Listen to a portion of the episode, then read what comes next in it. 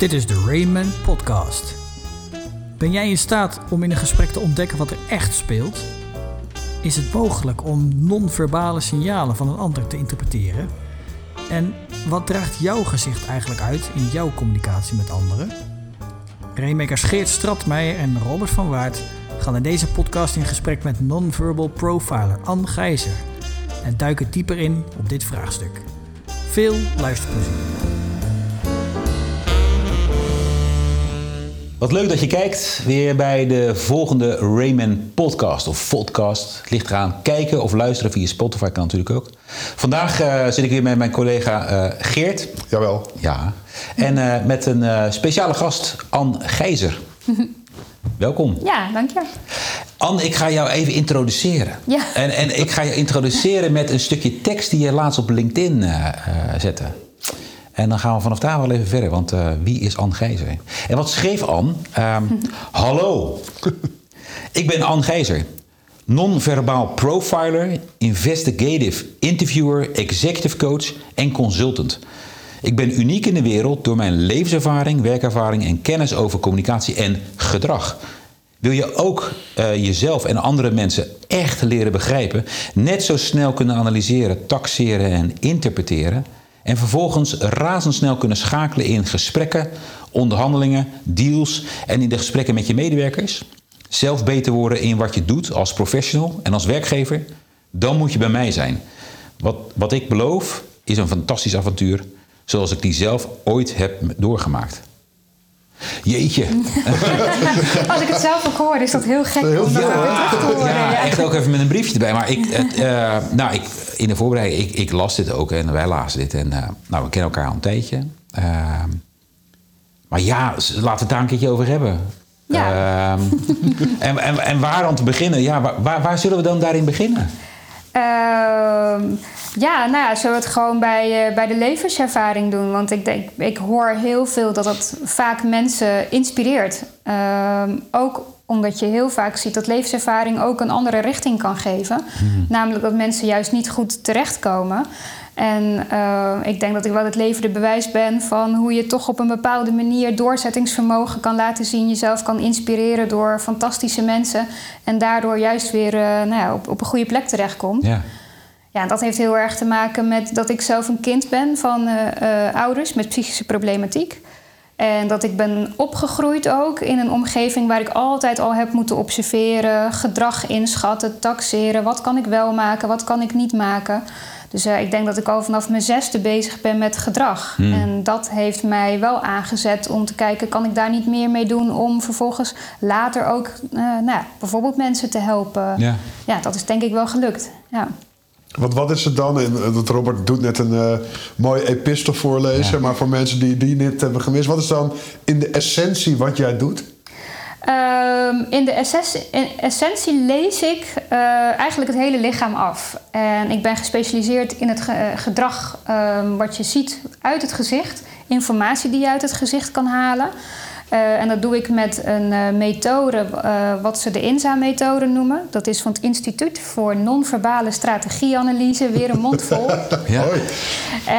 um, en het instituut doet wetenschappelijk onderzoek naar uh, non-verbaal gedrag en dan specifiek op wat het gezicht laat zien. Ja. En zij hebben gevonden dat ieder mens een uniek setje uh, aan non-verbale bewegingen in het gezicht heeft. En we daar is ook gevonden dat dat te relateren valt aan gedragstendensen, aan persoonlijkheid. Uh, en daar ben ik me in mijn carrière in gaan verdiepen. En zij doen dus het wetenschappelijk onderzoek. Ik ben daar zelf ook managing partner geweest, vier jaar lang. Maar uh, we merkten toch dat wetenschappelijk onderzoek en commercie toch vrij lastig te combineren zijn met elkaar. Mm. Uh, dus het instituut is nu een stichting geworden en ik ben commercieel verder gegaan. Uh, ja, en daar doe ik dus van alles mee. Dus inmiddels weet ze alles over jou. Ik wou dat zeggen, dus ja, je, denk... je, bent alleen maar ons aan het aflezen nu. En nee, ik ben er nu helemaal niet mee bezig. Oh, godverdomme. Nee. Ja, ik voel een soort geviolate ja. hier eigenlijk. Van, uh... Nee, dat vragen heel veel mensen. Hè. Kijk je dan door andere mensen heen? En dan zeg ik oh, sowieso per die definitie nee. Uh, want ik gebruik het sowieso alleen als ik informatie nodig heb. Uh, en we zitten hier met elkaar nu een gesprek te voeren, dus dat zit ook helemaal niet nodig. Eh, maar ik zie het, jullie gezichten zie ik bewegen. Eh, maar je kan professioneel gezien kan je de knop uitzetten als het ware. En kan je gewoon eh, beslit- besluiten om niet meer te interpreteren of daar wat van te vinden. Of... Ja. Maar dat heeft eh, oefening nodig. Ja. En, en, en, en buiten je levenservaring, en die snap ik, hè, dat, is, dat is dan iets wat inderdaad natuurlijk groeit en wat eigenlijk een soort overlevingsmechanisme voor Ja. jou ook is geweest. Ja. Maar hoe kom je dan tot. Ik bedoel, je had ook elk ander pad kunnen kiezen. Ja. Dus hoe, hoe, hoe wordt iemand dan wat jij bent, zeg maar? Hoe, hoe werkt dat? Ehm, nou ja, ik wilde toch wel heel graag iets met dat gedrag gaan doen. En ik wilde vooral begrijpen waarom eh, bepaalde mensen nu wel in de problemen komen en waarom andere mensen weer niet. Eh, noem het deviant gedrag, noem het niet integer gedrag. Ehm, gedrag wat andere mensen niet begrijpen. Dus ik, daar ben ik me in gaan verdiepen. Een opleiding maatschappelijk werk gedaan. Tien jaar lang bij de reclassering gewerkt. ehm, waar ik mensen heb begeleid. Moest rapporteren aan de rechtbank over de omstandigheden van mensen. Adviezen schrijven over wat zou er dan bijvoorbeeld in, de, in het strafadvies moeten komen. Hè, waar de rechter dus een besluit over eh, neemt. Ehm, en dat heb ik dus heel lang gedaan. Ehm, en ik ben op een gegeven moment door gaan studeren, omdat je dan toch wel ziet dat heel veel mensen. Eh jij hebt bij heel veel mensen het gevoel, er klopt hier iets niet, ken je dat? Maar ik kan mijn vinger er niet op leggen. Ehm, en je intuïtie zegt dan, eh, daar moet je wat mee. Maar je, het, het- soms is het moeilijk om te argumenteren wat het dan precies is. En daar ben ik me specifiek in gaan verdiepen. Dus hoe kan ik argumenteren wat mijn intuïtie over iemand anders zegt? Heeft het met mijn eigen gedrag te maken, met mijn eigen impact op andere mensen? Of heeft dat te maken met waar ik naar zit te kijken of de informatie die de ander aan mij geeft? Eh, en daar heb ik dus ook vervolgens eh, ben ik na tien jaar lang ben ik naar de AIVD gegaan om daar screener te worden. Dat noemen ze daar veiligheidsonderzoeker. En dan ben je eigenlijk continu bezig met eh, mag iemand een bepaalde functie gaan uitvoeren, waarbij ze te maken hebben met bepaalde informatie, staatsheimelijk of bij de politie of bij, op andere plekken bij de overheid. En dan moet je dus weer precies andersom gaan kijken. Dus dat zijn mensen die gezond zijn in hun gedrag, professionele mensen. En dan moet je gaan onderzoeken wat zou er nu bij deze mensen fout kunnen gaan, waardoor ze kwetsbaar worden, chantabel worden. Ehm, en ook daar kwam ik precies hetzelfde weer tegen. Dus dat je soms het gevoel hebt, ik kan, het, ik kan mijn vinger er niet op leggen. Ja. En dat is het moment dat ik dacht, ik heb meer nodig. En toen ben ik me gaan verdiepen in non-verbaal gedrag. Ja. Om te kijken, kan ik daar meer informatie uit halen? Is dit eh, waanzinnig interessant, hè? Eh, ook Ja. een soort, bijna een soort van eh, troefkaart die je in handen Ja. kunt hebben. Eh, daarmee gelijk van oeh. eh, maar het, volgens mij, zeker omdat je zegt wetenschappelijk, hoe- hoe- bestaat, het, bestaat het al lang? Is, is, is, is het van de laatste paar jaar of is dat. Hoe, eh, dat want jij hebt jezelf ontwikkeld daarin Ja. natuurlijk. Hè? Dus niet alleen, het is niet van jou, toch? Nee, Dat het is absoluut niet van mij. Ehm, eh, ik heb ongeveer in 2012 de opleiding bij INSA gedaan om die INSA-methode aan te leren. En ik ben een beetje opgelopen ook met dat wetenschappelijk onderzoek, want dat liep toen nog. Ehm, en uiteindelijk is dat pas dit jaar gepubliceerd, gepeer-reviewed eh, en al. Maar er is, er is heel veel bekend over non-verbaal Ja. gedrag. Eh, denk aan Paul Ekman zijn micro-expressies, waarbij hij zegt: je kan je vanuit je gezicht emoties aflezen. Denk aan neurolinguistisch programmeren, waarbij ze zeggen: als je rechts omhoog of links naar beneden kijkt, eh, dan komt iets uit je geheugen of uit je fantasie. Dus dan kunnen we kijken of je liegt. Eh, en dat was voor mij natuurlijk super interessant in mijn werk. En is het dan waar of niet waar? K- Of, of is het een andere manier van kijken? Ehm, ja, ja en nee en nee. Ja, Ja, waar, ja, Ja, oké. het, het, het is een beetje, het is vrij complex. Ehm, Paul Ekman is begonnen in de jaren 70 ongeveer. En in die tijd zijn er ook wel meer non-verbale methodes en instrumenten ontwikkeld. Maar we merken wel dat de wetenschap tot op heden heel erg gericht is om te bewijzen of micro-expressies of NLP nu wel of niet waar waren. Eh, en daar is toch wel uitgekomen dat je kan zeggen dat over micro-expressies nu toch wel best wel kritiek eh, aanwezig is. En dat heeft te maken met de werking van je brein. Ik trek in ho- eh, 10 minuten 150 keer mijn wenkbrauwen op. Dat betekent niet dat ik of in continue staat van verrassing of verbazing ben. Ehm, of ook niet dat het continu gebeurt. Dus 150 keer in 10 minuten. Want dat, dat werkt ook niet voor je brein. En hetzelfde geldt met dat heen en weer kijken. Hè? Dus eh, dat je omhoog kijkt of naar beneden. Dan zeggen mensen ook als het uit je fantasie komt, dan lieg je dus. Nou ja, dat zijn wel zaken waarvan wij dachten, we willen dat uitzoeken. Klopt Ja. dat nu wel? Ja. En ook dat blijkt dus niet te kloppen. Daar is ook laatst onderzoek naar gedaan. Dus mensen die NLP doen, eh, het spijt me eh, om het bericht te geven. Maar het enige wat je kan zien als mensen wegkijken... is dat ze informatie aan het processen zijn. Op hun manier. Ja. Ehm, en wij hebben dus gevonden dat je toch naar het gezicht kan kijken... en ook echt gedrag en persoonlijkheidsinformatie eruit kan halen. En dat is echt iets eh, wat nog nooit eerder gedaan is. Dat Ja. is echt revolutionair. En, en dat is dan wel waar, om het zo maar... Dus Ja, jij- tot op, ja, we hebben natuurlijk net dat onderzoek gedaan. En eh, de toekomst zal moeten uitwijzen of eh, daar kritiek op eh, ja, eh, kan zijn. En daar moeten andere mensen dus weer vervolgonderzoek op doen. Maar ik weet wel dat het instituut eh, continu onderzoek doet met de Universiteit van Amsterdam. Oké. Ja, dat. Gaaf zeg. En Ja. is, dit, is dit iets wat...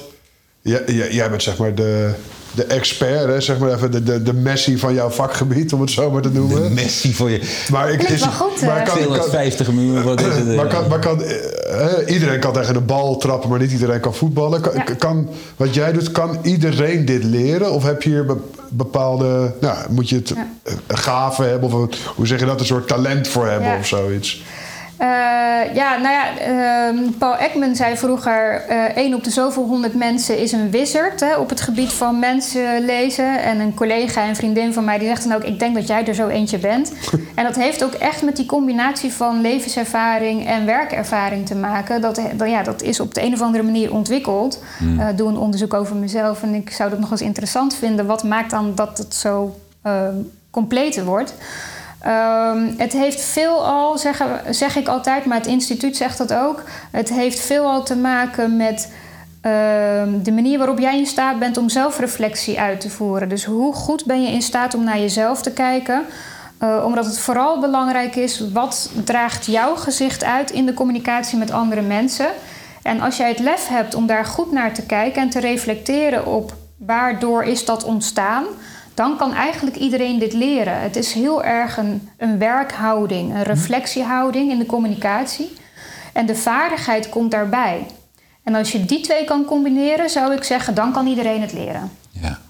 Interessant, hè? Dus de, de, de waarheid zit dus niet aan de buitenkant. De waarheid zit in eerste instantie aan de binnenkant. Ja. Zorgen dat je jezelf snapt en dat je kunt reflecteren wat het met jou doet als iemand eh, links, rechts En knippert. wat je aandeel ook is. Ja, omdat Ja. heeft het bij jou waarschijnlijk dus dan een antwoord. Terwijl je dat moet kunnen zien dat, dat, dat je zo denkt. En op basis daarvan kun je dus die vaardigheid aanleren. Ja, precies. Dit is wel super eh, interessant. We zijn natuurlijk ontzettend veel met teams bezig. Ja, Eh, en eh, eh, teams die elkaar nu soms heel lang niet hebben gezien, eh, afgelopen jaar, tijd. Maar ook die internationaal werken of die op Ja. verschillende locaties werken. En ja, in teamvorming is, gaat het heel erg over elkaar vertrouwen, veiligheid creëren. En dat is niet dat ik weet waar jij woont en of je een hondje, poesje, weet ik wat allemaal hebt. Dat soort zaken. Maar dat gaat er natuurlijk over dat je elkaar verstaat. En niet Ja. alleen verstaan langs woorden, maar ook op een andere manier verstaan. Ja. Als jij zegt, nou, ik vind het niet zo'n goed idee, dat er misschien wel de vraag achter zit, ik wil misschien meer weten in plaats van, ik vind het geen goed idee. ja precies. Ja. Nou, Waanzinnig interessant om dat dan eh, een ander ook echt op andere manieren te kunnen Ja. verstaan, lijkt me. Ja. Nou ja, in, in die zin heb je eigenlijk natuurlijk twee verschillende mensen. Eh, er zijn mensen die op het moment dat ze informatie van de ander eh, krijgen, verbaal of non-verbaal, en dan gaan denken: ligt het aan mij? Gaat hier iets niet goed omdat ik het niet goed doe? Maar er zijn ook mensen die het precies andersom doen, die namelijk kritisch zijn naar de ander. Eh, die, die hoort me niet, die verstaat me niet, die begrijpt me niet. Eh, dus die richten het vooral naar extern en andere mensen richten het vooral naar intern. Ja. En door je eigen non-verbale impact, maar ook je verbale impact in kaart te brengen, ehm, ga je ook meer in een helikopterview, in metaniveau van dat gesprek zitten. Dus veel minder op de inhoud van een gesprek en veel meer naar het relatieniveau, naar de ja. betrekking. Ehm, ja, en als je dat snapt, dan hoef je de informatie die bij jou binnenkomt niet meer op jezelf te betrekken. Of als je van de andere kant komt, hoef je niet meer te denken: die snapt me niet, maar misschien heeft het te maken met wat ik uitstraal. Ja, vet. Want in, ik, heb ooit, ik heb ooit een keer een communicatietraining gehad. Daar is het bij gebleven. Maar dan hadden ze het ook al... Ik weet het percentage niet meer, maar over het, het, het- eigenlijk wat je uitstraalt, zeg maar, verbaal en Mm. non-verbaal. Dat non-verbaal eigenlijk veel meer communiceert dan Het verbale. Ja. Ik weet niet meer precies wat, eh, jij weet het misschien wel, wat de percentages zijn, maar Nou ja, de, eh, er zijn- heel veel eh, non-verbaal experts en lichaamstaaldeskundigen die zeggen zoveel procent van wat je doet is non-verbaal of eh, verbaal. En ver- non-verbaal zou dan een hoger percentage hebben. Soms zeggen ze 70 procent, 95 procent. Ja, ja. Eh, wij zijn erachter gekomen bij, eh, nou ja, bij INSA, eh, bij dat instituut, dat het eigenlijk heel erg wisselend is. Er is geen vaststaand gegeven hoeveel procent iets non-verbaal en verbaal eh, nee, is. inderdaad. En dat heeft te maken met de context waarin je met elkaar communiceert. Als je ehm, nou ja, in een bepaalde ruimte zit met elkaar, je zit ver van elkaar af, dan is 95% non-verbaal. Want je voelt elkaars aanwezigheid.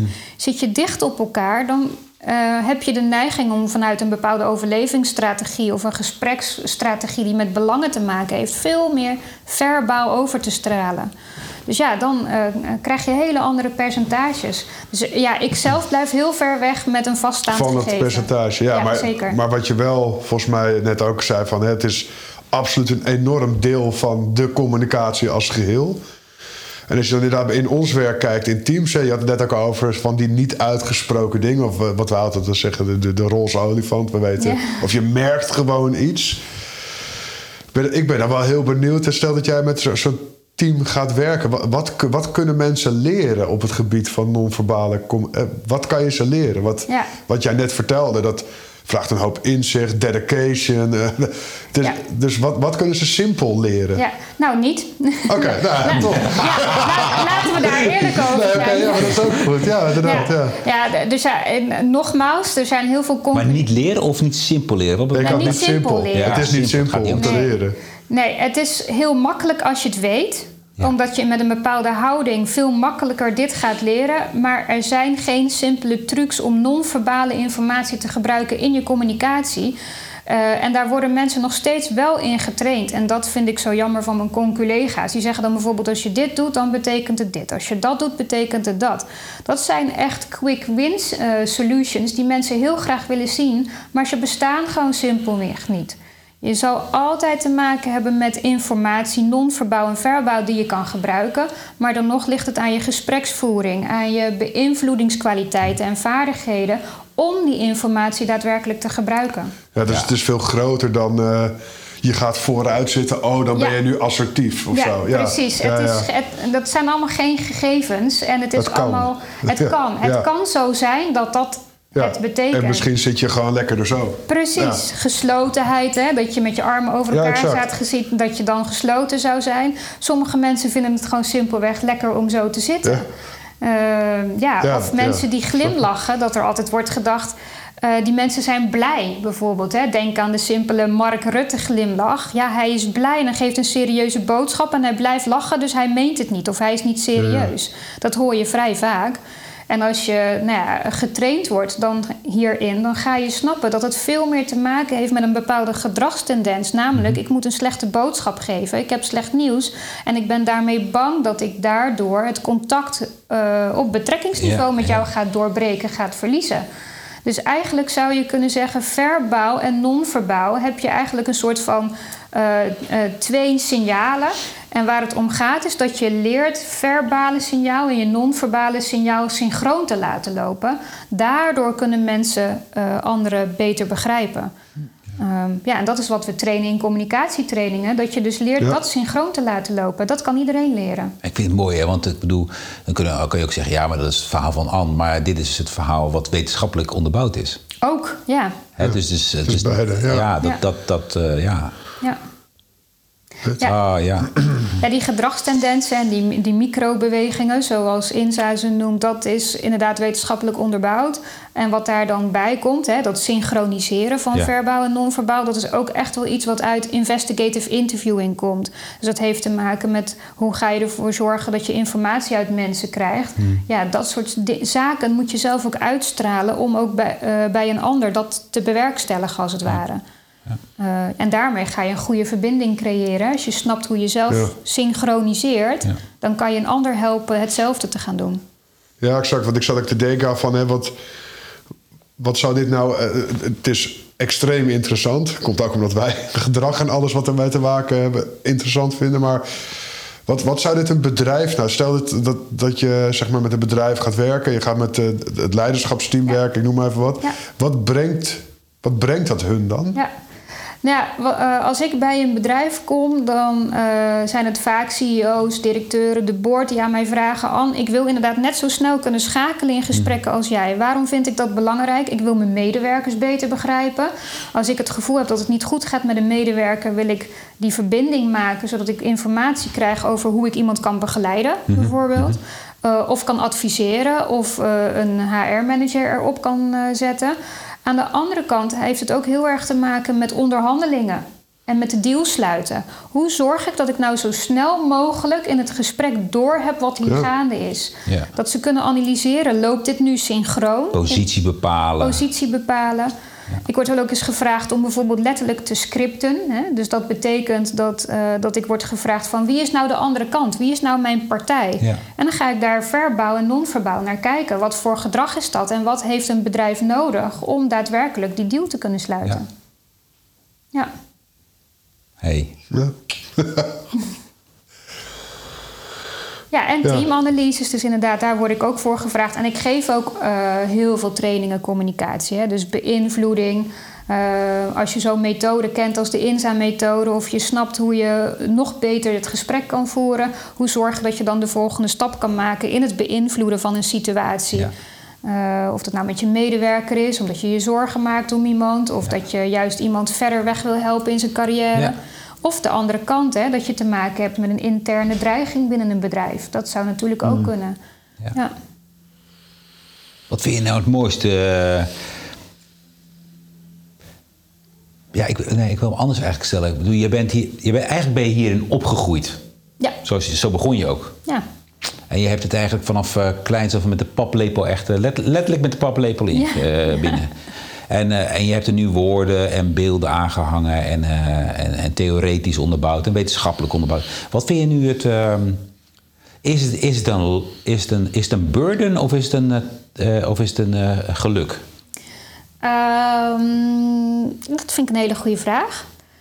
Ehm, ik denk dat ik het in het verleden, juist omdat ik er geen woorden aan kon geven, dat ik in mijn omgeving niet snapte waarom ik zo goed was in sfeer, eh, hè, sfeerproeven, Ja. eh, bepalen. Wat gebeurt hier nou? Wat moet ik haar daar dan mee? Ja. En het heeft mij juist rust gegeven dat ik het zelf nu kan argumenteren. Eh, er zijn mensen die bijvoorbeeld wel eens zeggen: Ik heb een zesde zintuig en eh, ik krijg het eh, van hoger af in. Nou, dat soort zaken, als ik daarmee te maken heb, dan vraag ik mensen soms ook. Het kan ook gewoon zijn dat jij aan het observeren bent en daardoor het gevoel hebt dat je het van hogerhand afkrijgt. Ja. Maar het kan ook zijn dat jij gewoon echt extreem goed bent. Zoals Paul Ekman ook noemt, hè, die wizard die in staat is om gezichten te lezen en daardoor sfeer te proeven. Ja. Ehm, en het geeft nu dus rust, eh, Ja. want ik kan er woorden aan geven. Ja. Dus nu is het geen burden meer, omdat ik ook snap hoe ik het uit kan zetten of Ja. hoe ik het in kan zetten om mensen te helpen. En eh, ook al ben ik ondernemer, eh, het, het gaat om het motief en het belang om andere mensen verder te helpen in hun communicatie. En ik denk dat dat het leukste vind. Ja, dan kunnen we zeggen, wat, wat is nu het leukste? Ja. Ja. want Ja. die hele lijst waar ik mee begon, Ja. hè, van Ja, zo hoop. oh, analyseren, taxeren, interpreteren, raadsels schakelen. Ja. Wat vind je nu het leuk? Wat, wat, wat, wat, wat drijf je nu? Wat vind je nu het leukste erin? Ik vind de puzzel ehm, eh, bij elkaar krijgen vind ik het leukste. Dus als iemand mij vraagt...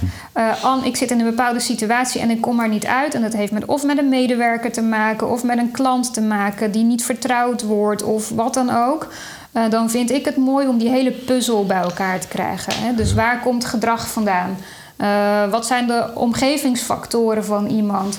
Eh, zodat ik kan adviseren over nou, wat de beste mogelijkheden zijn om iemand weer verder te helpen. Ja. Of eh, ja, die puzzel rondkrijgen vind ik het mooiste.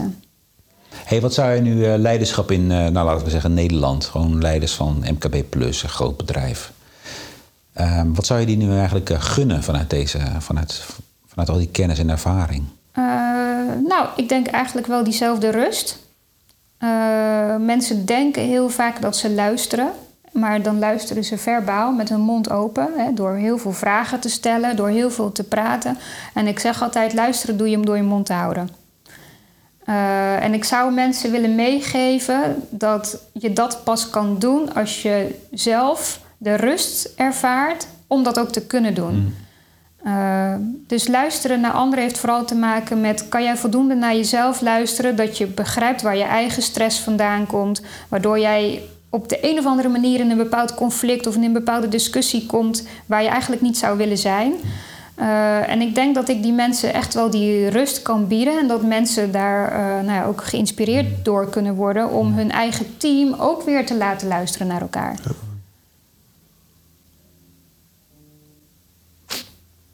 Luisteren doe je met je mond dicht. Ik uh, niks. Volgens mij is het ook wel een mooi moment. Ja. Heb jij nog een... Uh... Ik heb heel veel gedachten in mijn hoofd ja, zitten. Maar, ja, ja, nee, maar dat wordt denk ik een vervolg. Uh, ja, hè? ja ik kan hier ook uren over doorpraten. Ja, ik ja maar ik, het, voor hetzelfde geld. Uh, als jij nu een vraag hebt naar aanleiding van deze uh, podcast, als luisteraar of kijker aan, aan Anne of uh, aan ons. Uh, nou, wellicht, uh, misschien komt er nog wel een deel 2 een keertje eraan. Op de bank met Anne. Op Toch? de bank met Anne. Nou, lijkt me gezellig. Ja. ja. Dankjewel, fijn dat je er was. Ja, en, jullie bedankt ook. Heel ja. leuk, ja. ja. En vond je dit nou mooi, leuk? Duimpje omhoog, like je, share. je weet inmiddels hoe het gaat. Ehm, gaaf dat je er was en graag tot, een, tot de volgende keer. Doei. Ajo.